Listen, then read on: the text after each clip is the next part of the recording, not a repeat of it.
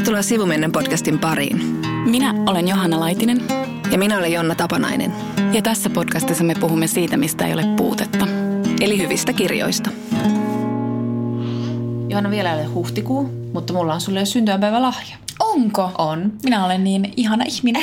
Kyllä, sä ansaitset tällaisen priilahjan, koska mä tiedän, että sä tykkäät podcasteista mm. ja mä tiedän, että sä rakastat Obamaa. Niin. Niin nyt mulla on sulle podcast Obamasta, jossa Obama on itse äänessä. Eli? Eli tää on siis tuo Chicago Radion podcast alkanut nyt eh, helmikuun alussa. Mm. Ihanaa sä et tiennyt tästä, mä pelkäsin, että sä oot tiennyt tästä. Yllättää sut tällä tavalla. Niin, ää, eli ne he tekivät tämmöisen sarjan kuin Making Oprah, ja se oli hirveän mm. suosittu, ja siinä kerrottiin siis Oprahin tarina, siinä oli kaikkia Oprahin vanhoja äh, ihmisiä sen koko elämän varrelta kommentoimassa Oprah itse, ja se oli hirveän suosittu, niin totta kai he siirtyivät luonnollisesti tekemään podcastin Obamasta. Ja tämä siis aloittaa, mä kuuntelin tämän ensimmäisen jakson, ja se alkaa siis siitä, kun Barack Obama haki tämän community organizerin pestiä Chicagosta, josta tavallaan, joka tavallaan sai sen muutoksen hänessä aikaan, että hän alkoi pyrkiä aktiivisemmin poliittiselle mm. uralle ja jossa hän sai hirveän isoja voittoja ja tota, oli hyvin pidetty, yhteistyökykyinen ja hyvin nuori, 24-vuotias, kun sai tämän paikan. Ja siinä sitten erilaiset ihmiset sen uran varrelta kommentoi tätä ja myös Obama. Ja se on siis todella hyvin tehty, ihan siis niin kuin mielettömän hienosti kässäröity, jotenkin niin kuin Sellaista radioteatteria käytännössä, Ihanaa. käyttääkö näistä vanhanaikaista sanaa. Mutta siis tosi, tosi, mä en tiedä, siitä on ilmestynyt kolme jaksoa. Että me tehdään nyt tämä jakso vähän aikaisemmin, kun Johanna lähtee reissuun. Niin nyt tähän mennessä on ilmestynyt kolme jaksoa. Mutta mä en tiedä, kuinka monta niitä yhteensä tulee. Mm, eikä nyt tiedetä, että kuinka monta on tullut silloin, kun tämä tulee sitten ulos niin. Meidän jakso. Mutta ihanaa, kiitos, ihana lahja. Se on voit sitten reissussa, reissussa sitten kuunnella sitä. Näin, niin Joo. mä teenkin. Joo. Tota, sua ei ole viime aikoina oikein saanut kiinni kunnolla. Niin. Se johtuu siis siitä, että, totta. että Jonna on ladannut tällaisen uuden sovelluksen puhelimeensa. Huvittava, että siihenkin tarvitaan siis sovellus. Kyllä. jonka tarkoitus on vähentää sovellusten ja puhelimen käyttöä muuten ja muutenkin. Kyllä, ja tämä lähti ehkä siitä, että mä luin Ronja Salmen kolumnin, ja mä oon itse tietenkin miettinyt paljon somen käyttöäni ja netin käyttöäni, mutta Ronja Salme, jota tituleerataan someguruksi, niin jos hän on sellaisen ladannut, niin kyllä mäkin voin sellaisen sitten tehdä perässä. Eli mikä se on? Ää, eli se on tämmöinen Momento-appi, näitä appeja varmaan monia, mutta tämä tuli vastaan mun jonkun muun ystävän päivityksestä, joka oli myös kertoi somessa haluaisi vähentää somen käyttöä. ja, ja tota, sitten se, oli se oli itse asiassa tosi hyvä kokeilu, koska se aiheutti monia muutoksia. Se appi ehkä vähän vittuili, että se, tota, se oli aina sille antoi tämmöisiä niin kuin hyvin latteita elämänviisauksia tyyliin carpe diem, että, että, että laita puhelin pois ja katso, katso ympärilliselle ja tartu hetkeen. Mutta sitten se myöskin, mä lähdin vaikka liikkeelle, niin se sanoi mulle, että, että laitapa se puhelin niin syvälle jonnekin, että sä et saa, sitä, sä et saa katseltua sitä matkan aikana. Ja sitten mä matkustelin metrossa ilman, että mä koko ajan niin otin sitä taskusta ja tsekkasin ja otin taskusta ja tsekkasin ja scrollasin sitä, vaan katselin vain mitään radikaalia mun mielelle ei tapahtunut, en saanut mitään upeita ideoita. Mutta jotenkin se rauho, rauhoitti, se, että se oli siellä laukun pohjalla todella syvällä ja mä en saanut sitä sieltä. Ja sitten kun mä kerran katoin sen, kun mä piti katsoa joku juttu netistä, joku tärkeä juttu, niin sitten se heti ilmoitti mulle silleen, että hei, nyt sä voit taas laittaa sen takaisin tosi syvälle, mistä sä et saa sitä. Sitten mulla vähän että se vakoilee mua. No todellakin. Ja sitten kerran mä myös hukkasin puhelimen vuorokaudeksi. Mä en tiedä siis viekö se appi myös, kuljettaako se jonnekin peiton alle piiloon, mutta... mutta Mutta sä puhut nyt siis menneessä aikamuodossa. niin no nyt mennään, kyllä se mulla on edelleen päällä, mutta mä oon nyt oppinut jo vähän niin kuin ignoroimaan sen viestejä. mutta sen tärkein havainto oli se, että se sanoi mulle yhtenä päivänä sille, että delete one app from your phone. You know which one. Jolla mä se, mm, Oliko se se I know. momento? ja poistin momento. Poistin Facebookin. Mm. Ja se oli niin kuin mun elämä olisi tullut sellainen raikas tuulahdus ilmaa. Nyt kun mä oon vauvan kanssa, niin mä en, mun on käytännössä kännykkä koko ajan niin se mun netti, että mä en tee koneella mitään, kun mä olen töissä. Eli mun Facebook Access tapahtuu pelkästään puhelimen kautta. Mm. Sitten sitä ei ollut siinä. Mä voin mennä Facebookiin. Mm. No kyllä mä scrollasin Instagramia, kyllä mä scrollasin Twitteriä. Mutta se, että mä menin Facebookiin, joka on kuitenkin mun eniten käyttämä ja siis no, kuitenkin mä oon ollut siellä 11 vuotta jo, mm. niin se, että mä mennyt sinä, niin se toi ihan hirveästi jo viikossa puolestoista semmoista ihmeellistä vapautta ja niin kuin raikasta ilmaa. Jotenkin sellaista, että mä, mä en muotoile mielessäni Facebook-statuksia tai, tai mieti, että tämä hetki pitäisi nyt laittaa Facebookiin, koska eihän sitä tapahtunut, jos se ei ollut Facebookissa. Toki mä oon vähentänyt käyttöä viime vuosina todella todella paljon jo ennestäänkin, mutta kuitenkin. Sitten kun oli se semmoinen rauha, että se ei tavallaan ole olemassa, niin se toi jotain ihan ihmeellistä semmoista, no rauhaa. Niin, mä en Mutta tiedä, sä et ole ollut Facebookissa sit pitkään aikaa enää. Niin se, mä haluaisin kysyä sulta, että miksi sä et ollut? Miten se lähti sulle? Sä et tarvinnut siellä vissiin mitään tässä appeja. Mä en tarvinnut appeja, se ei ollut multa mikään niinku tietoinen päätös, vaan se tapahtui tosi luontaisesti. Ja siitä mä en edes muista, milloin mä oon kirjoittanut viime, viimeisimmän statuksen. Että mä en niinku Mä tiedä, muistan, sä olit jossain karaokebaarissa ja se oli tullut joku... Mut se ei, ollut, se ei ollut status. Ei se ollut, oli se oli vahinko. Mutta silleen, että mä olisin tietoisesti, tietoisestikin, että niitä vaan tosissaan tuli joskus kolmen aikaan yöllä Kyllä. pataessa. Niin. Ha- Google search. Facebook yritti pakottaa sut sinne Facebookiin takaisin, huomaatko? Joo, todellakin.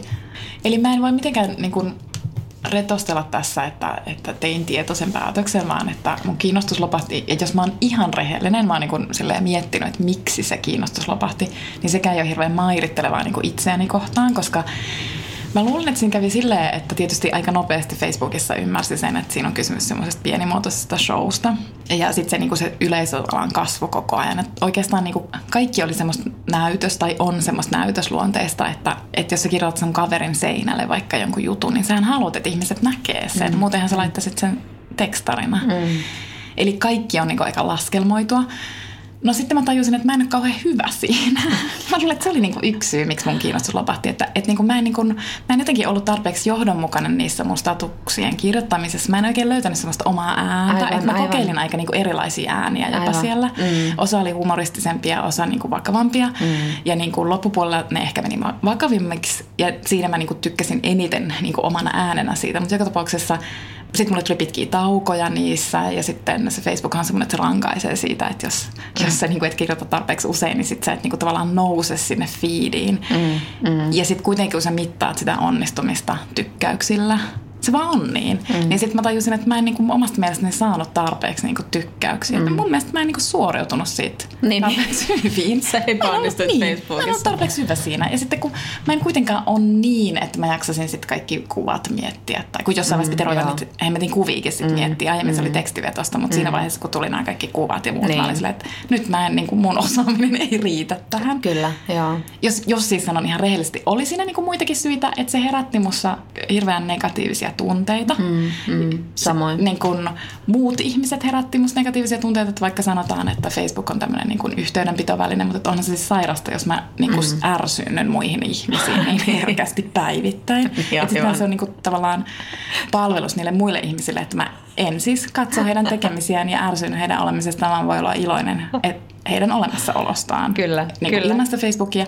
Ja sitten ehkä siihen tuli myös semmoista ärsyyntymistä itseen, että kuitenkin kun kuitenkin niin kuin miettii, että mitä on hyvä elämä ja millainen olisi hyvänä ihmisenä, mm. niin kyllä mä sitten myös mietin, että onko mä todellakin näin pieni ihminen, mm. että mä ensinnäkin ärsynyn muista näin helposti ja sitten, että mä haluan sen pienen shown ja mm. niin kuin, että eikö mulle kuitenkin riittäisi se, että mä vertaan itseäni itseen ja mm. yritän niin kuin elää vaikka pienimuotoisesti niin kuin omilla tavoitteilla hyvän elämän ja että mun ei tarvitse hakea niitä tavoitteita niin kuin muiden silmissä jotenkin, en mä tiedä. Kyllä.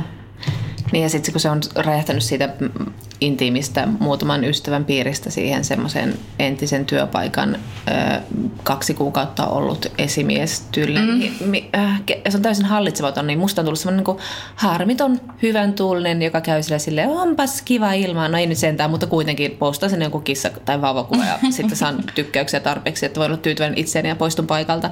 Että en mä tiedä, mitä, mitä se mullekaan antaa. Ja toi on tosi hyvä pointti, koska siis tavallaan niin kuin viime aikoina on niin kuin paljonkin tullut mietittyä sitä, että, niin kuin, että hulluuden arvoa elämässä, että miksi niin kuin kaikki hulluus on niin kuin tosi kiinnostavaa ja miksi niin kuin omassa ystäväpiirissäkin on niin kuin selkeästi semmoisia niin kuin hienolla tavalla hulluja ihmisiä, jo- jotka sä haluat pitää siinä, koska ne aina tuo jonkun todella yllättävän näkökulman. Niin, jollain- joita ei pitele normit, Niin. niin. joita, jotka ei ole normia niin kuin häpäistä itseään Niin. tai, ja sitten ruodussa. Ja, ja sitten just toi, koska siis niinku Facebookhan on siis tämmöinen niinku normi Joo, kyllä. Kyllä. book. Siis, et, se, se, et siellä palkitaan niin kuin normaaliudesta ja norminmukaisesta elämästä. Mm.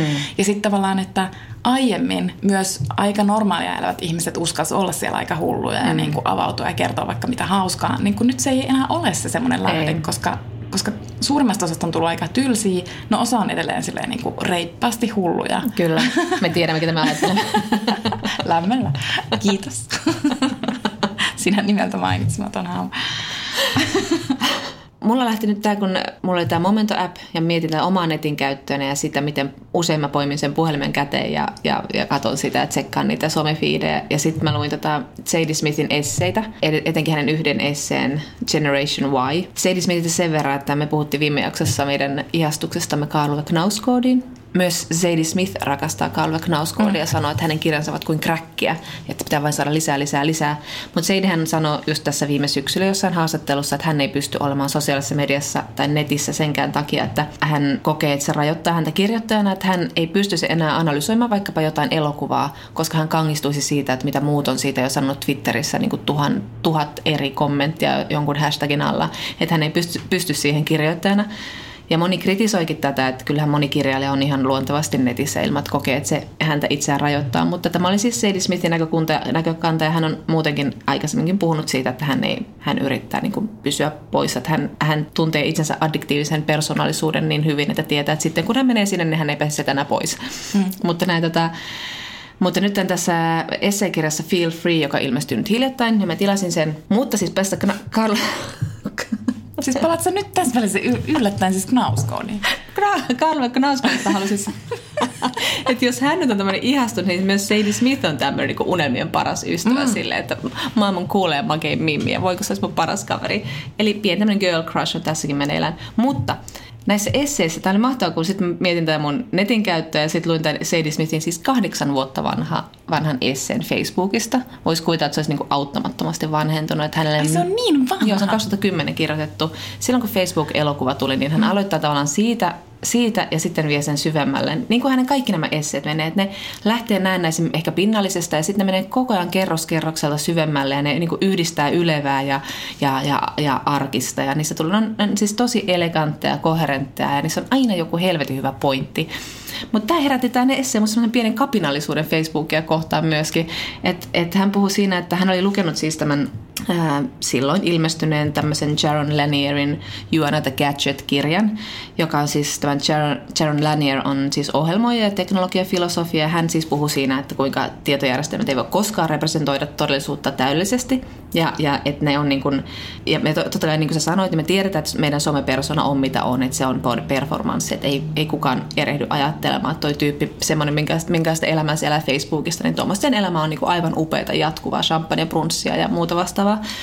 Mutta että sitten tämä Lanier puhuu siitä, että niin kuin me tiedetään se, mutta se unohtuu aika helposti mm-hmm. sit siellä somessa. Sitten sit syntyy niitä ahdistavia tunteita ja, ja ärtymystä, kun, kun ei oikeastaan saa enää erottaa sitä ehkä kuitenkaan sitä, että joo, toi on vaan performanssia. Että alkaa niin kuin sit miettiä sitä ihmistä sellaisena. Mm-hmm. Ja sitten sitä, että niin kuin mikään softa ei tavallaan ole ideologiton, että niiden taustalla on jotkut arvot ja ajatukset. Niin kuin vaikka J.D. Smith kirjoittaa tässä esseessä, että niin kuin vaikka Facebook, se on sininen sen takia, että Mark Zuckerberg on, on värisokea, että hän näkee ainoastaan mm. sinisen sävyt hyvin. Ja sen takia se rakentui aluksi semmoiselle tällaista hyvä esimerkki, että tässä, tässä on vanhentumisen esimerkki tästä esseestä, että siinä oli po, hän puhui poukkailusta, mm. eli tästä toiminnasta, jossa tökättiin. Mm. eli eli hän, hän puhui siitä, että, että kun nörttimiehet ei uskalla muuta kuin tökätä välttämättä tyttöjä, niin siellä on tämmöinen tökkäystoiminta, mm. hei, hei, hei, tykkääks, hei, hei. No mutta anyway, yksi, yksi vanhentunut esimerkki sentään on. Mutta hän puhuu siitä, että, niinku sit, että, että tuleeko sitä netin persoonasta kuitenkin todellisempi kuin totuus. Ja että me ehkä mietitään, mitä kaikkia hauskaa me voidaan tehdä sillä netillä ja teknologialla ja äpeillä ja muilla, mutta mietitäänkö, mitä ne appit ja teknologia tekee meille ja meidän ajatuksille ja miten paljon ne meitä loppujen muokkaa mm. ihmisinä. Ja sitten hän myöntää myös tässä esseessä, että joo, että mä oon, mä oon nostalgikko varmaankin, että mä ajattelen, että mä toivoisin, että ihmisen ihmiset ja persoonat pysyisivät niin mysteereinä, että sekä niin kuin jopa netissäkin, että ne pysyisivät mysteerinä maailmalla ja niin myös itselleen. Hän on puhunut paljon tästä, niin kuin, minkälaisia henkilöhahmoja hän haluaa luoda, että hän haluaa aina säilyttää niissä mysteerin, jonkun semmoisen salaisuuden, että hän ei selitä niitä ihmisiä puhki, koska ketään ei voi selittää puhki. Mm. Mutta Facebookin ihmistä voi, ihmistä voi selittää puhki. Se voi kertoa, että se tykkää näistä leffoista, sillä on nämä ja nämä ystävät ja nämä on sen mielipiteet ja tämmöinen on sen elämä. Että se mysteeri on kadonnut.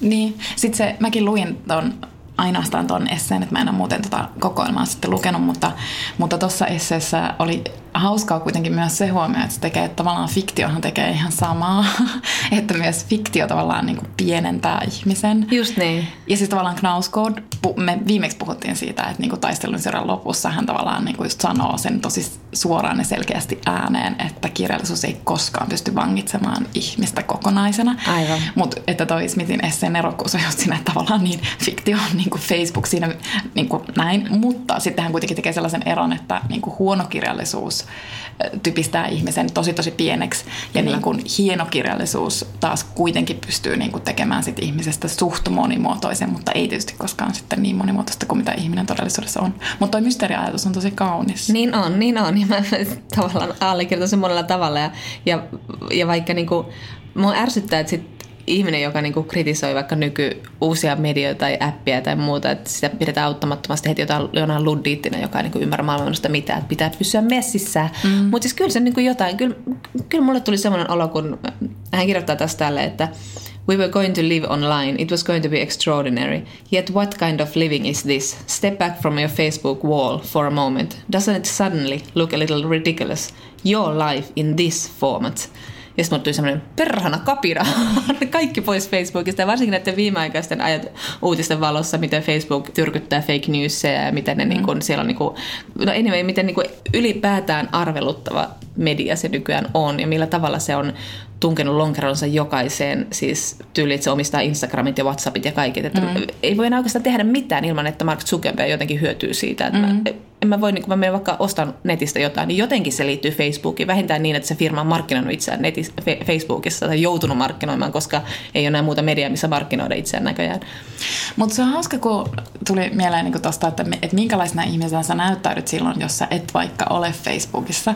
Me puhuttiin tästä varmaan viime viikolla kahdestaan, ei, siis, ei siis tässä podcastissa, mutta että se on kiinnostavaa, että siinä on niin kuin mun mielestä tapahtunut muutos, että, että niin kuin sanotaan vaikka silloin kun Facebook tuli Suomeen 2007, niin ekana vuonna, tokana vuonna, kolmantena vuonna, jos joku ei ollut siellä, niin mä ajattelin, että se on auttamatta niin kuin ihan pihalla ja se on niin kuin jäljessä. Ja, ja mun niin kuin hirveän kova suositus oli tyyliin mun isän jollekin pienelle firmalle, että kyllä sun täytyy olla siellä sillä firmalla siellä, niin kuin siellä Facebookissa. Kyllä.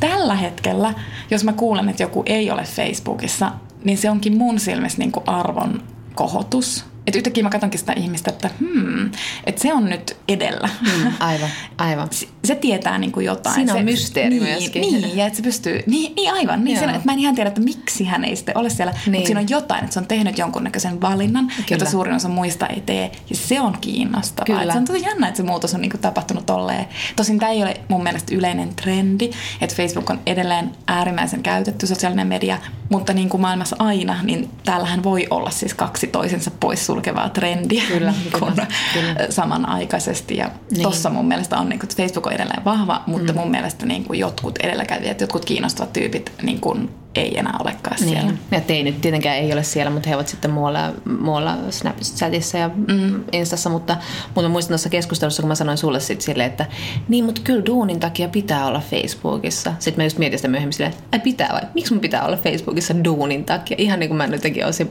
tavoite toissa muulla lailla, mutta siis niin. Että se on mun vähän niin kuin outo olo tulee että on pakko olla siellä, koska siellä on pakko olla. Niin. Ei ole pakko olla. Mielenkiintoista. Mutta eli ne, jotka suhtautuvat epäileväisesti Facebookiin et, etuajassa eikä koskaan menneet sinne, niin he ovat edelläkäviä ehkä kuitenkin. Kyllä, ja herättää meissä siis valtavasti siis kiinnostusta. Palkintojen jako. Kyllä. Tänään kenelle lähtee viikon sitaattipalkinto? Kerro. Märtä Tikkasella. Jälleen kerran Märtä on saanut puhua miehestään Henrik Tikkasesta, mutta myös, mutta myös siis häne, hänestä oli haastattelu tässä Helsingin Sanomissa. Sanon nyt se ruotsalaisen feministin nimi, jota mä en ikinä muista, Ebba. Ebba Witt-Brattström. No se. Ja joka tapauksessa Märta Tikkanen sanoi siinä, he, he kaksi vanhaa feministiä, jotka eivät ymmärrä intersektionaalista feminismiä, pitävät sitä vähän niin kuin tämmöisenä kielelläkikkailuna. No, jätetään se omaan arvonsa, mutta kuitenkin annetaan palkinto siitä, että he molemmat ovat aivan hirvittävän innoissaan MeToosta ja uskovat, että siinä oikeasti voi vielä tapahtua iso muutos. Se voi tuoda todella ison muutoksen. Ja se on musta tosi kiva nähdä, niin kuin, että vanhat feministit, jotka ovat nähneet kaikenlaista, niin heillä on sellainen toiveikas olo, että tämä, mm. tämä voi olla nyt se, se aallonmurtaja. Mutta tota, Märta Tikkanen sitten sanoi vain siinä, että, että siitä, että kuinka miehet eivät ole tarpeeksi kiinnostuneita naisten elämästä. Että nyt heidän on pakko kuulla naisten tarinoita ja, ja, ja puhuu tässä, että juuri kuinka miehet eivät koskaan lue naisten kirjoja. Että se on aina, aina naiset, jotka lukee molempia sukupuolen kirjoja. Ja Tikkanen sitten sanoo, että mehän olemme niin hirmuisen utilaita siitä, mitä miehet ajattelevat ja tuntevat. Minua on aina ihmetyttänyt se, miksi miehiä ei kiinnosta, millaista naisten elämä on. Niin, mm-hmm. mitä? Tämä on hyvä. Tämä on hyvä sitaatti. Eli sinäni palkinto. Mutta tässä vaiheessa voisi varmaan paljastaa, mikä meidän viikon kirja on. Totta. Se on siis Han Kangin Ihmisen teot. Vegetaristikirjaillaan viime vuonna ensimmäistä kertaa suomennettu eteläkorealainen kirjailija. Mutta ennen kuin puhutaan hänestä, niin puhutaan edellisestä amerikkalaisesta kirjailijasta, eikö totta? Kyllä, me puhumme Ariel Levystä. Sulla oli tästä joku ääntämisohje mielessä, se Levi, ehkä? Oliko mulla? En mä Eikä tiedä. se ole Levi, Ariel Levi. Siis tota, sä luit tämän kirjan jo viime vuonna ennen joulua. Ja tota, mä tartuin siihen nyt huvikseni, kun, kun oli luppuaikaa kotona. Ja sitten niin kun, tää oli hauskaa, koska, koska mä olin täysin vapaa valitsemaan, minkä kirjan mä haluan lukea. Ja sitten mä niin kun tartuin tähän. Ja sitten mä jäin heti tähän koukkuun ja halusin lukea sen välittömästi loppuun. Tämä on hyvin nopealukuinen kirja nimeltään The Rules Do Not Apply. Ja Levi on siis New Yorkerin toimittaja. En nyt muista, onko hän enää siellä töissä, mutta ollut kuitenkin pitkään New Yorkerissa toimittajana. Mm. Tehnyt sitä ennen äh, muistaakseni New York Magazinelle juttuja. Ja, ja tota, hän on kirjoittanut aiemmin tällaisen kirjan kuin Female Chauvinist Pigs. Tässä kirjasta on muistelma. Tämä on niin kuin semmoinen lajityyppi, josta mä pidän hyvin paljon. Mm. Jenkeissä tehdään tämän tyyppistä kirjallisuutta hirveästi. Eli että suht nuoret ihmiset, siellä ei siis ajatella, että sun pitää olla tietyn ikäinen saadaksesi kirjo- kirjoittaa muistelman, vaan että kaikenikäiset ihmiset saavat kirjoittaa muistelman ja sitten niissä muistelmissa on aina joku tietty näkökulma. Mm. Ja myös, myös todella, todella henkilökohtaisia paljastuksia. Mm. Ehkä niin kuin Augustin Burroughs alo- aloitti sen sillä juokseen saksien, käsi, juokseen sa- saksien kanssa kirjalla, että siitä lähtee hirveä trendi kertoa aika semmoisia niin rankkojakin tällaisia perhetaustoja tai, tai omia alkoholismiongelmia tai muita. Ja tässähän on kyse sitten monestakin eri asiasta. Niin. Ja tässähän äh, Levi ehkä käytä, tämä on ehkä niin kuin voisi sanoa, että tämä on tietyllä tavalla parisuhden muistelma, mm. että keskittyy hänen ja Lucy-nimisen naisen parisuhteeseen, mutta sitten hän kyllä jonkun verran käy läpi niin kuin lapsuuttaan siellä lomassa. Ja tämä niin kuin oikeastaan kertoo sen niin kuin parisuhteen, parisuhteen semmoisen niin evoluution, että miten he tapaavat, miten he salamarakastuvat ja miten he niin kuin haluavat tehdä elämästä täydellistä ja tehdä elämästä niin kuin täydellisiä valintoja. Ja niin kuin Liiva itse sanoi, että niin kuin tavallaan kontrolloida sitä elämää sillä tavalla, että onnistua tekemään täydellisiä valintoja, mm. Mut, mutta sitten kaikki menee oikeastaan niin kuin aika päin helvettiä, että siis tässä parisuhteessa tulee niin kuin pettämistä. Tämä Liiva on itse se, joka pettää. Sitten tällä Lusilla on hyvin paha alkoholiongelma, mitä tämä Levi ei näe tai ei niin kuin tavallaan suostu näkemään. Mm. Ja sitten näiden vaikeuksien jälkeen he sitten kuitenkin päättävät rauhoittua ja, tota, ja perustaa perheen siis sillä tavalla, että he päättävät hankkia lapsen ja he saavatkin sitten sperman luovuttajan tai hän, hän on niin kuin heidän läheinen ystävänsä, että, että niin kuin, tähän perheeseen tulee vielä niin kuin ulkopuolinen isä, mutta sitten tulee keskenmeno aika myöhäisessä vaiheessa ja siis no sit se, se on aika loppupuolella sitä kirjaa ja sitten tavallaan siitä jollain tavalla yrittää, Liiva yrittää sitten toipua, jos siitä nyt voi sitten toipua, mutta sen keskenmenon myötä myös tapahtuu sitten, tulee eroja niin kun, no en mä tiedä, siis elämä niin kun muuttuu vaan täysin ja mun täytyy mm. sanoa, että niin mä tiesin etukäteen tämän tarinan, mm. mutta tämä keskenmeno tapahtuu, mä en tiedä kuinka paljon mun niin kannattaisi kertoa, koska se, se, niin se yllätyksellisyys tässä teki tästä kirjasta tosi voimakkaan mulle, mm, niin. kun mä en tiennyt, että siinä tavallaan niin tapahtuu, mitä tapahtuu, mutta että No mä valitettavasti luin haastatteluja etukäteen, että mä tiesin oikeastaan koko tämän tarinan, Okei. mutta se ei vienyt muuta sitä lukuintoa, mutta jos nyt joku ei halua kuulla, niin ehkä voi laittaa korvat kiinni. Niin, nyt voi laittaa. Niin, korvat kiinni, koska tämä Levi tässä kirjassa lähtee työmatkalle Mongoliaan. Ja, tota, ja se keskenmeno tapahtuu siellä. Ja sitten mä nyt jotenkin niin kuin, tavallaan keskenmenostahan kuitenkin puhutaan. Mm. Se on tavallaan pelkkä mm. sana. Niin. Mutta tässä kirjassa hän niin kuin kuvailee sen, hän ei kuvaile välttämättä mitään niin kuin kipua tai mm. siis semmoista fyysisyyttä, vaan hän kuvailee sitä, että hän käytännössä siis synnyttää mm. tämän sikiön ja sit, sitä kestää niin kuin muutaman sivun. Pelkästään sitä, että miten hän niin kuin kuvailee sitä sikiötä ja mm. sitä, että hän synnyttää sen siis hotellihuoneessa, mitä mä niin kuin edelleenkään ymmärrän, mitä mm. siinä niin kuin siis tapahtui mm. sitten hänen matkansa Mongoliassa sairaalaan ja niin kuin näin. Ja se oli mulle niin kuin todella, mä olin siis järkyttynyt Kyllä, siitä, joo. mitä mä luin. Ja tavallaan siitä, että hän niin kohtasi tämän lapsensa. Mm. Ja sitten hän saa puhelimessa kuulla, että, niin kuin sieltä paikallisesta sairaalasta, että, että, että tämä ei tule siis jäämään missään nimessä eloon. Tämä sikiö, että me lähdetään mahdollisimman pian ambulans, ambulanssitiedon avuksi, mutta että hän tulee lapsi siis tosiaan eli hänen sylissään Niin. jonkin aikaa. et, et, ja jotenkin, jotenkin et siinä niin kuin tämän kirjan voima oli mun mm. mielestä jotenkin siinä kohtauksessa, että miten hän niin kuin pystyi kuvaamaan sen. Mm. Hän oli jo kuvannut aiemminkin tietysti, miten hänellä syntyy niin kuin kontakti siihen mm. kohdussa olevaan vauvaan. Ja sitten, että hän niin kuin tavallaan kohtaa hänet, mm. mutta aivan liian aikaisessa vaiheessa, että sit sillä vauvalla ei, niin kuin, tai sikiöllä ei ole mahdollisuuksia niin kuin elää.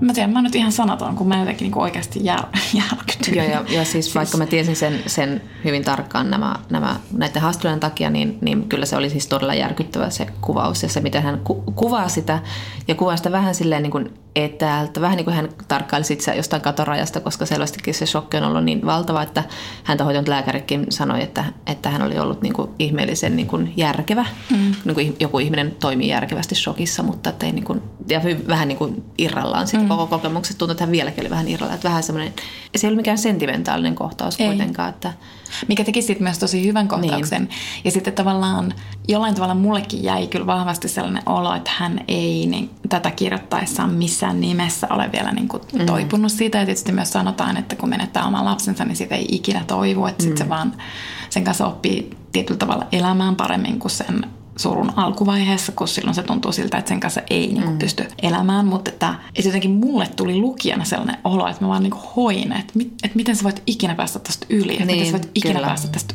yli. Kyllä, kyllä. Öm, eli tässä, tässä oli niin kuin, tämä oli siis todella voimakas lukukokemus, mutta sitten mulle tuli myös, mä olin vähän niin kuin ärsyyntynyt. Tai, mm. tai se, tämä Liivai herätti mussa, niin kuin, tai se kertoja herätti mussa kauhean ristiriitaisia tunteita. Että siis se oli tavallaan niin kuin ihan mielettömän ärsyttävä Kyllä. myös. Että se oli niin kuin, jotenkin mä ajattelen, että se on just semmoinen niin hyvännäköisyyskompleksista kärsivä, kun sehän on hirvittävän söppöä. Mm, kyllä. Nainen mm, edelleen. Mm. Hän on yli nelikymppinen tällä mm, hetkellä, mutta mm. varmasti on niin kuin ihan syötävän söpö joo, aina. Joo. Ja, niin kuin, ja silleen tavallaan, jos on syötävän söpö, niin mm. elämä niin kuin näyttäytyy sulle vähän erilaisena mm, ja niin kuin mm. tarjoutuu sulle kyllä, kyllä. ihan eri tavalla kuin, niin kuin muille. Mm. Ja, sitten, tota, ja sitten, koska mä olin niin ärsyntynyt, niin sitten mulle ehkä tuli semmoinen olo, että mun täytyy tuntea jollain tavalla ylemmyyttä häntä kohtaan. No okei, okay, mm. sitten hänen niin. Niin kuin, kohtalonsa oli niin, kuin, niin, kuin niin kauhea, että et, niin, et, et sitten mä kuitenkin samaan aikaan tunsin ihan valtavaa sympatiaa häntä kohtaan. Mm-hmm. Mutta kun tämän kirjan oikeastaan niin viesti on siis se, että elämää ei voi kontrolloida. Mm. Ja, ja se oli vähän niin kuin semmoinen, että se edelleen mua niin kuin ärsyttää. Mä sille, että et sä voi olla yli nelikymppinen ihminen ja tajuta sen silloin. Mm. Että tavallaan se paljastaa, että miten valtavan etuoikeutettua elämää tämä kirjoittaja on pystynyt elämään. Että jos sä niin tuossa iässä ymmärrät, että elämässä tapahtuu jotain sellaista, niitä voi tapahtua niin useinkin sellaisia, mm, että mm. sinulla itselläsi ei ole siihen nokan koputtamista, sulla ei ole sananvaltaa. Mm. Ja ne asiat voi olla ihan hirveitä ja sit sun pitää vaan yrittää elää niiden asioiden kanssa. On kamalaa, että hänelle tapahtuu se, mitä tapahtuu, mutta mun mielestä se tapahtuu yllättävän myöhään verrattuna moneen moneen muuhun. Kyllä. Joo, joo.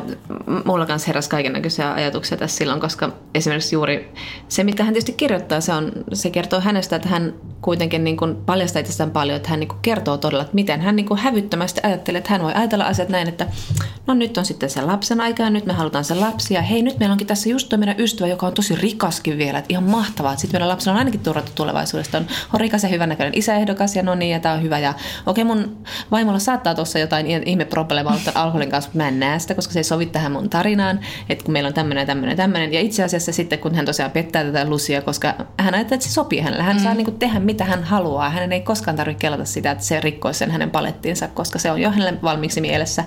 Niin kyllä, kyllä, joo, kyllä mäkin mietin paljon sitä, että mitä, mitä hän voinut niin kuin ajatella näitä. Eikö, niin kuin, eikö jo pienet pettymykset vaikka alakoulussa opeta ihmisen siihen, ei perhana, ei nämä hommat me koskaan niin kuin ajattelee. Niin, että sitä tavallaan niin tämän kirjan iso viesti ei kolahtanut muuhun, koska musta tuntuu silleen, että Sieltä, anteeksi, no, mä niin ymmärsin tuon sillä sekunnilla, kun syntyy tyyli. silleen, että what, what fresh hell is this? Just niin, juuri niin. Mut siis, ja, sitten, ja tässä oli semmoista New Yorkilaista hyvin etuoikeutettua elävää elävän ihmisen tiettyä semmoista flavoria koko tässä kirjassa, siis se juuri tämä, mutta, mutta tietenkin niin kuin koskettava tarina muuten. Mutta. Ja sitten ehkä vielä lisäyksenä tuohon, että sitten etenkin alkupuolella kirjaa, että kun sitten hän oli vähän silleen niin kuin, hänen yksi väitteensä oli myös se, että miksi hän ei sano sitä näin suoraan, mutta mä luin se jotenkin näin, että miksi hänen äitinsä ja heidän ikäisten vanhempien äidit ovat sanoneet, että, että sä oot vapaa tekemään mitä hyvänsä. Että eihän hän ole vapaa tekemään mitä hyvänsä. Sille, että niin, no, mutta ehkä se silti se niin kuin vanhemman neuvo silleen, että yritä olla oma itsesi ja yritä toimia vapaana ihmisenä tässä maailmassa, joka ei anna sun toimia vapaana ihmisenä, mutta yritä mm. silti niin kun, mm. niissä hetkissä, kun sä pystyt olla vapaa, niin yritä olla vapaa. Se on mun mielestä ihan hirvittävän hyvä ja tärkeä neuvo, mutta musta tuntuu, että tämä Liiva oli niin, silleen, niin kuin, että koska hänelle tuli tämä niin kuin oivallus niin myöhään, että se ei ikään kuin, niin kuin olekaan totta se aivan, vapaus. Aivan. Niin ja sitten kun tämä viesti oli nimenomaan se, että, että niin kuin feministinä ja feministit ajaa sitä, että nainen voi tehdä niitä mm. valintoja, mitä hän haluaa. Mutta eihän se tarkoita, että jos sä haluat tehdä jonkun valinnan, että se välttämättä menee siihen suuntaan, mitä sä oot ajatellut, että se menee. Että, että tämä Liivai mietti sitä, että hän rakentaa uraa ja sitten on mm. se sopiva aika hankkia se lapsia niin, että, että voi valita asioita, mutta tai haluta asioita, mutta se ei välttämättä mene niin kuin haluaa, niin. mikä on niin kuin kyllä aika, aika tämmöinen selvä juttu niin. meille monelle. Mutta ehkä siitäkin syystä mä vielä ajattelin, että hän on vielä niinku keskellä sitä toipumista niin, ehdottomasti. Mm. Niin ja tavallaan se, että se muista myös voittaa sympatiat puolelle, että hän kertoo itsestään noin avoimesti, mm. että, niinku, että on ollut aika pihalla sitten. Niin ja että tavallaan edelleen on. Niin, Siltä, kyllä. Että tavallaan mm. edelleen, että että nyt mä oon niinku tämän ikäinen ja mä oivalsin tämän nyt. Musta se on mm. kyllä tosi rohkeeta. Mm, niin. Koska mä olisin itse niin. varmaan ajatellut silleen, että en mä nyt kehtaa tätä kirjoittaa, herra Jumala, kun niin, musta on tosissaan tajunnut tämän ehkä pikkusen aiemmin. Että sitten, en mä muista puhuttiinko me viime kerralla vai, vai aiemmin jo just siitä, että, niinku, että miten hienoa on, että ihmiset voi näyttää myös oikeasti keskeneräisyyttään. Mm, mm, niin, Donnerin Koska, esseiden, niin, Rafael Donnerin esseiden kohdalla joo. Että sitten niinku tuossa Liivain kirjassa mulle tuli myös sille, että tämä on kyllä niinku kes, keskeneräistä ajattelua tavallaan niin, vielä, aivan. mutta mun mielestä on tosi makea, että se tekee sen ja se toimii tuossa kirjassa ihan hirveän hyvin. Kyllä, joo.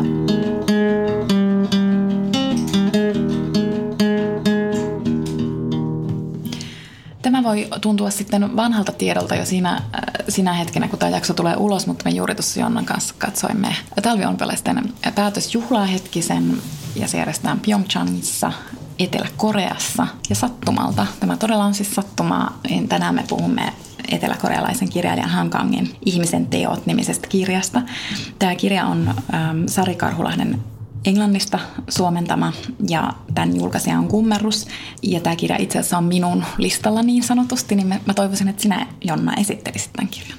Joo, ja sitten sanon vielä sen, että me viime vuonna käsiteltiin Hankangin Vegetaristi, joka on siis ensimmäinen häneltä suomennettu teos, joka voitti Booker-palkinnonkin silloin, niin se jakso löytyy sitten SoundCloudista, jos haluaa kuunnella siitä kirjaa käsittelevän jakson. Hankangin ihmisen teot siis kuvaa Etelä-Koreassa etelässä sijaitsevaa, sijaitsevan Kwangyun opiskelijaprotestia, jotka tapahtuivat 1980 vuonna. Ja ne tukahdutettiin väkivaltaisesti ja arvioiden mukaan siellä kuoli, ne siis vaihtelee hyvin paljon, mutta siellä kuoli 200 tai 2000 ihmistä. Mutta joka tapauksessa nämä levottomuudet alkoi silloin, kun Etelä-Korean diktaattori murhattiin vuonna 1979 ja sitten alkoivat kansalaiset vaatia demokratiaa ja minimipalkkaa ja lehdistön vapautta ja sitten tämä armeijan väliintulo aiheutti sitten nämä, nämä kuolemat ja ja Hankang itse viime vuonna julkaistussa Hesarin haastattelussa arvioi, että demokratisoituminen alkoi oikeastaan Koreassa vasta 1980-luvun lopussa. Ja vasta 1900-luvulla saatiin presidentti, joka ei ollut sotilas. Ja, ja, ja tämä Kwang on ollut semmoinen niin vaiettu asia siellä, että siitä on ruvettu puhumaan vasta siis parikymmentä vuotta sitten. Ja nämä uhrit on saanut tuossa ennen 2000-lukua saaneet sitten valtiollisen hautauksen ja muistomerkin. mutta tästä asiasta ei paljonkaan puhuta siellä. Ja Hankang itse oppi tästä verilöylystä vasta teini-ikäisenä, että siitä puhuttiin kuiskaten ja, ja, hil, ja niin kuin aikuiset eivät sitä pitäneet meteliä, kun he sitä keskustelivat, mutta hän itse asui tuolla Kwangjussa yhdeksänvuotiaana, mutta muutti sieltä sitten Souliin vuotta ennen näitä levottomuuksia että heidän perheensä ei ollut sitten todistamassa tätä, vaikka tietenkin tunsivat paljon ihmisiä, jotka sitten joutuivat sen vaikutuspiiriin. Ja me viime vuonna tavattiinkin Hankang Tukholmassa ja hän silloin mun haastattelussa sanoi, että että tämä ihmisen teot oli hänelle erittäin vaikea kirja kirjoittaa, että se muutti häntä ihmisenä ja, ja hän näkee, näkee tästä kirjasta edelleenkin painajaisia tai näkee siitä prosessista painajaisia, koska hän joutui sitten tekemään paljon tutkimustyötä ja hän tuossa kirjassa sanoikin, että hän luki kaiken, mitä hän sai käsiinsä tai ainakin yritti lukea. Tämä on siis ilmestynyt vuonna 2014, tämä Ihmisen teot Koreassa. Ja Vegetaristi on sillä tavalla niin kuin aiempi kirja hänelle. Sehän on niin kuin, Vegetaristi on koottu niin kuin kolmesta eri tekstistä yhdeksi kirjaksi ja niitä ensimmäisiä tekstejä on kirjoitettu paljon aiemmin, että tämä on niin myöhäisempi. Kyllä, mutta sama teema hän selvästi tutkii koko ajan kirjoissa, että se vegetaristikin oli sitten taas siinä, hän tutkii sitä, että voiko yksittäinen ihminen tavallaan kieltäytyä väkivaltaisuudesta ihmisyydessä ja ihmisessä olevaa väki, väkivaltaisuutta, että voiko sitä niin kuin paeta, voiko se jotenkin torjua, että kun tämä nainen tässä alkaa muuttua, haluaa olla kasvi tai puu, niin hän tavallaan sanoutuu irti koko ihmiskunnasta ja niin sama, sama asia hän tutkii tässä, että onko ihmisyys siis lähtökohtaisesti väkivaltaista, onko se meidän geeneissä ja voiko sitä vastaan taistella. Ja tässä kirjassa on siis seitsemän kertojaa. Tässä on, ja tämä lähtee pojasta. Kaikki pyörii oikeastaan pojan ympärillä. Tämä poika on 15-vuotias Dong Ho, joka lähtee siis etsimään kadonneita ystäviään. He ovat sisarukset, jotka asuvat tämän perheen alivuokralaisina ja he ovat kadonneet, niin kuin monia katos näiden levottomuuksien aikana. Ja sitten heitä etsiessä hän ajautuu tämmöiselle koulun liikuntasalille, josta on tullut sitten ruumishuone, jossa sitten pestään ja järjestellään ruumiita omaisen tunnistettavaksi ja hän jää sitten sinne ja tavallaan ne tapahtumat vie hänet mukana. Hän on liian nuori osallistumaan niihin, mutta hän valehtelee ikänsä ja sitten hän saa myös aseen ja, ja sitten lopuksi tosiaan kuoleekin tässä. Ja sitten tässä kirjassa on myös y- yllättävä henkilöhahmo. Tässä on sitten tämä Donghoon ystävä, jo niin, jota hän, tämä Dongho sitten niin etsii ja hän saa sitten äänen toisessa luvussa sielun muodossa. Ja sitten tässä kirjassa kuitenkin niin kuin edetään, että vaikka se lähtee sieltä vuodesta 1980, niin sitten se etenee niin kuin kohti nykypäivää, että, että sitten siellä tulee kustannustoimittaja muutaman vuoden päästä kertomaan niin kuin sensuurista ja, ja kuulustelutoimenpiteistä. Ja sitten siellä on kidutettu vanki, joka siis, jota ei enää kiduteta, mutta joka niin kuin tavallaan katsoo taaksepäin kidutuksen aikaa ja niin kuin osoittaa sen, että miten sit kidutuksesta ei niin kuin ikinä sit pääse eroon ja miten se niin kuin tavallaan jää sinne ruumiin muistiin se kidutus. Sitten siellä on tämän kuolleen pojan äiti muun muassa, sitten siellä on tämän, tämän poikaan siellä, siellä ruumiiden järjestelyssä tutustunut tyttö tai nainen, joka on siis tehtaassa ollut töissä ja ajautunut sitten te- tehdastyöläisten mukana protestoimaan juuri näitä niin parempia työoloja ja demokratisoitumista kohtaan. Ja viimeisenä pääsee ääneen siis kirjailija itse. Tiesit sä, että siinä tulee käymään niin, että kirjailija tulee mukaan? En tiennyt. Niin. En. Puhutaan siitä, mutta se oli kyllä se oli hieno. hieno. Niin, koska mullekin niin kun, että et tavallaan, tavallaan jotenkin tämmöisiä kirjoja, tähän kuvaa siis hyvin väkivaltaista ja hyvin, hyvin kauheaa tapahtumaa.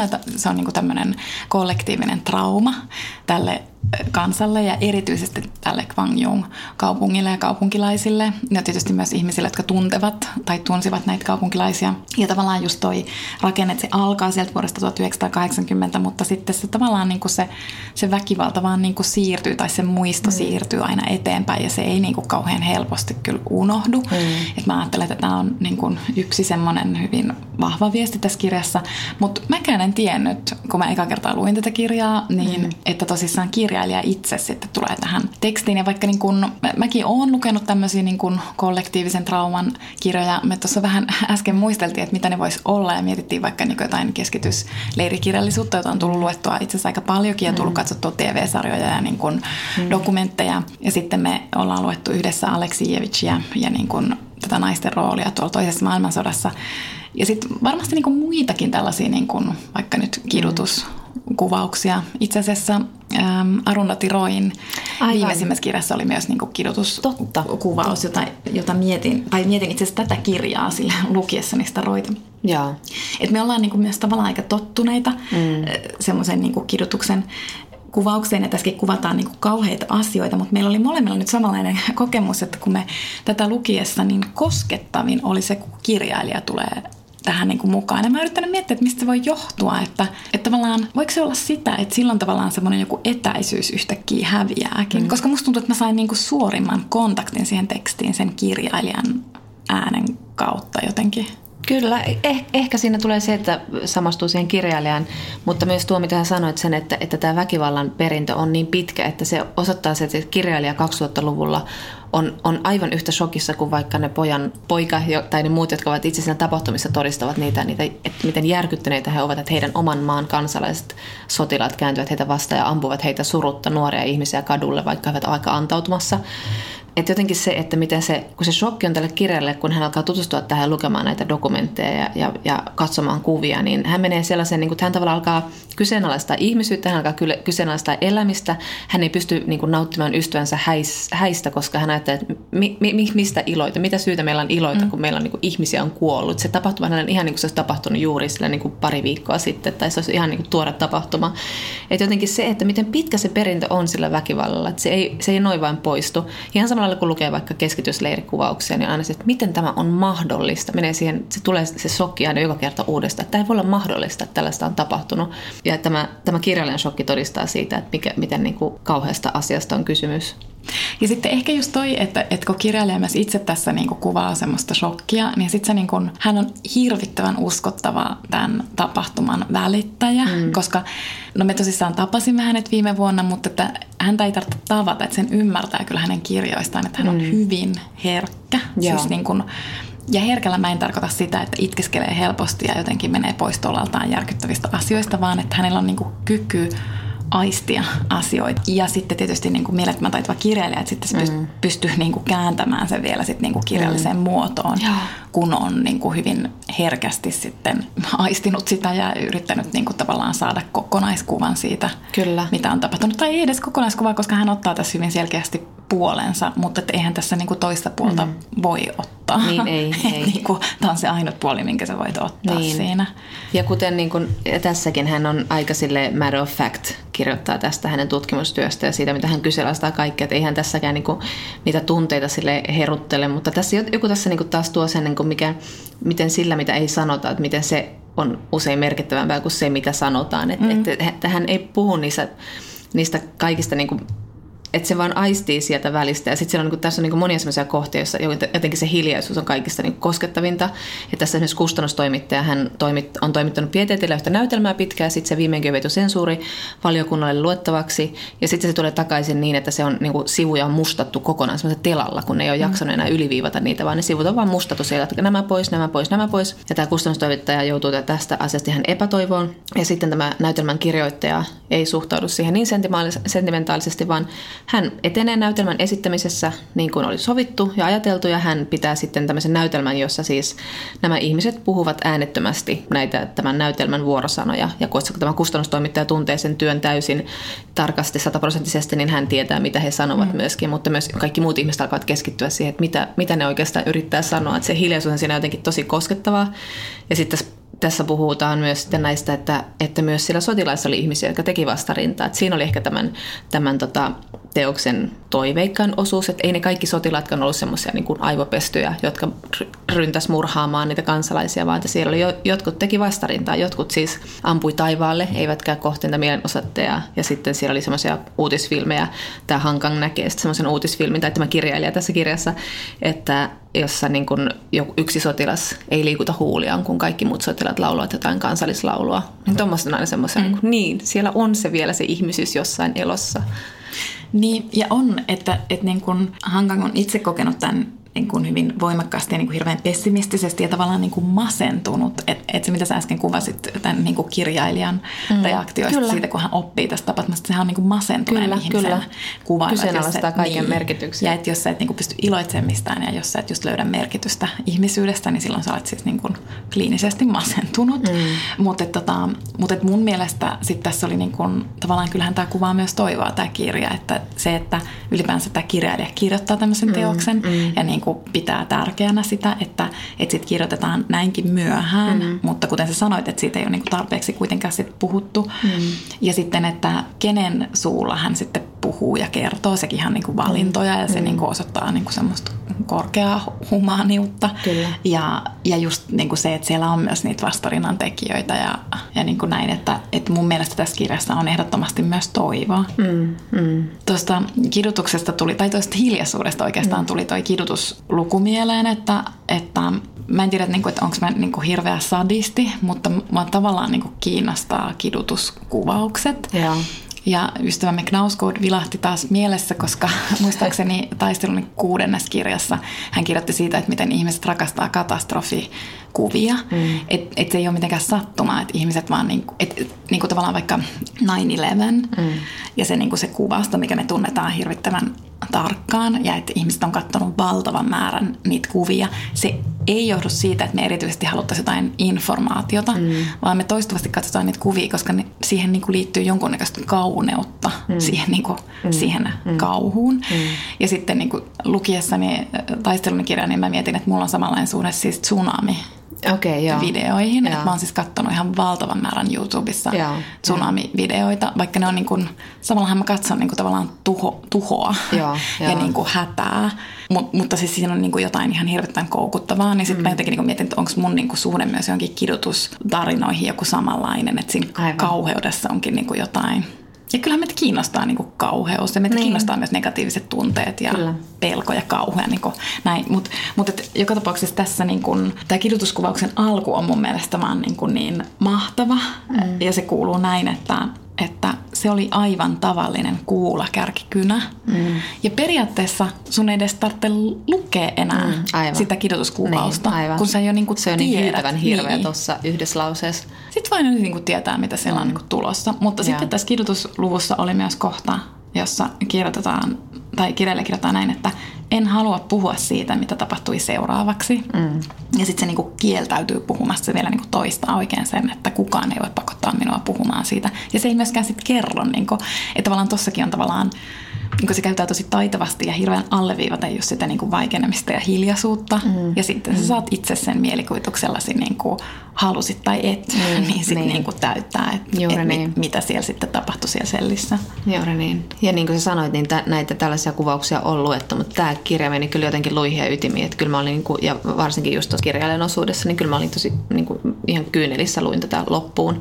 Mutta tässä on monia kohtauksia, että tässä nämä kaikki kertojat on kaikki niin traumatisoituneita, tai että tämä vankikin, niin hän on periaatteessa, hän on jo elänyt vapaudessa ties kuinka kauan, mitä, hän oli 90-luvulla, mutta kuitenkin elänyt yli 10 vuotta vapaudessa, niin hän on kuitenkin edelleen sen kaiken kokemansa vanki, että hän ei ole sitä mitenkään niin kuin toipunut. Hän, ei, hän elää niin kuin varjoelämää ja niin kuin nämä kaikki, jotka sen on kokenut, myös kirjailija alkaa elää vähän varjoelämää sitä tutkiessa.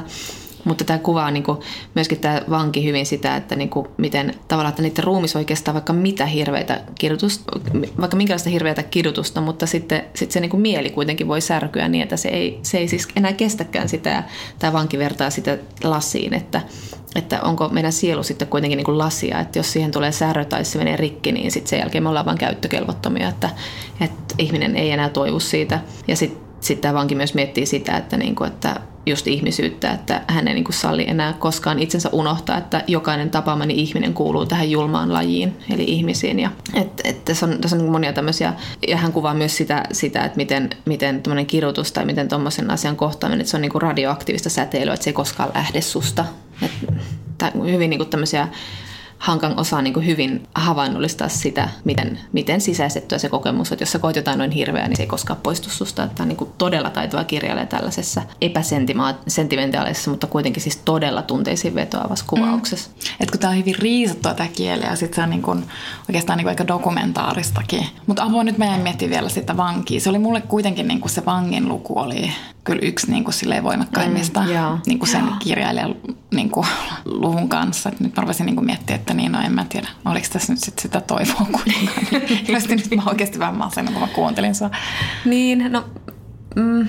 Koska sen, koska sen vangin tuli niissä vastarinnan niin. kuvauksissa, että niitä, just että taide, taide että se nä, näytelmäkirjailija, niin se teki semmoisen hienon taideteoksen kuitenkin, että niin kuin mm. hän tekee. Että siinä, jo, siinä jossain niin kuin taiteen tekemisessä ja sitten näissä yksittäisissä sotilaissa, jotka osoitti vastarintaa. Ja tietenkin sitten näissä ihmisissä, jotka niin taistelevat, vaikka ne, että he tiesivät, että heillä ei ole mitään mahdollisuuksia niitä sotilaita vastaan. Että he, kun he linnoittautuvat sinne koulunkin ja ottivat, antoivat aseita 16-vuotiaille lapsille, jotka eivät koskaan käsitelleet aseita. He tiesivät, että heillä ei ole mitään mahdollisuuksia, mutta joku toivo heillä oli, että kyllä et, ei tämä nyt voi mennä ihan niin, että ne sotilaat tulee tappaa meidät. Mm. Joku semmoinen, eh, niin. Niin ja usko, niin kuin siinä, että he niin kuin ehkä kuitenkin myös uskoivat ihmisyyteen. Tosin mm. se usko oli pikkusen niin kuin väärä. Niin, niin. Ja ehkä niin kuin, että just, että onhan tässä niin kuin toiveikkuutta. Nyt mä taas palaan siihen toiveikkuuteen. Mutta mä niin mietin vaan just esimerkiksi sen vangin kohdalla, että toivo ei aina pelasta kaikkea ja mm. kaikkia mm. se ei niin kuin pelasta. Niin, että esimerkiksi että se vanki vaan niin kuin tuhout, sen elämähän romahti. Kyllä, kyllä. Ja, ja sitten kun se tapasi sitä toista vankia,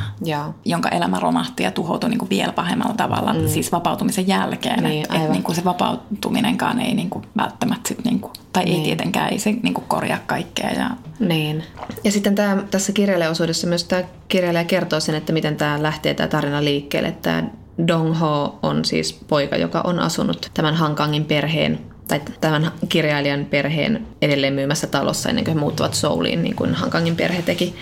Eli tämä on sen perheen poika, poika ja sitten hän menee pyytämään tämän kirjailijan lupaa kirjoittaa tämän pojan tarinan. Ja hänen tota, veljensä sitten sanoo, että, kyllä, että hän saa luvan, että kunhan hän ei vain häpäise, häpäise tätä veljää enää yhtään enempää. Että kukaan ei voi enää häpäistä sen veljensä, että kukaan saa enää häpäistä hänen veljensä muistoa. Ja jotenkin tässä tuli tässä kirjassa, että tähän tarvitaan taidetta ja tähän tarvitaan kirjailijoita, että tavallaan niin kuin kirjoittamaan muistiin tämän pojan tarina ja tämän pojan elämä, että se ei ollut turha. Mm. Ja, sitten, ja sitten se, että myöskin niin kuin, että se pakottaa meidät oikeasti miettimään ihmisyyttä ja ihmis, millaisia me ollaan ihmisinä ja mitä me, että se pakottaa meidät ajattelemaan niin syviä ja isoja asioita, että mikään muu ei oikeastaan semmoisia pakota meitä kohtaamaan tämmöisessä hyvinvointiyhteiskunnassa. Nyt tarvitsee hirveästi kelata tällaisia asioita, mutta kyllä tämä oli siis todella, todella, todella vaikuttava ja todella murheellinen kirja monin tavoin.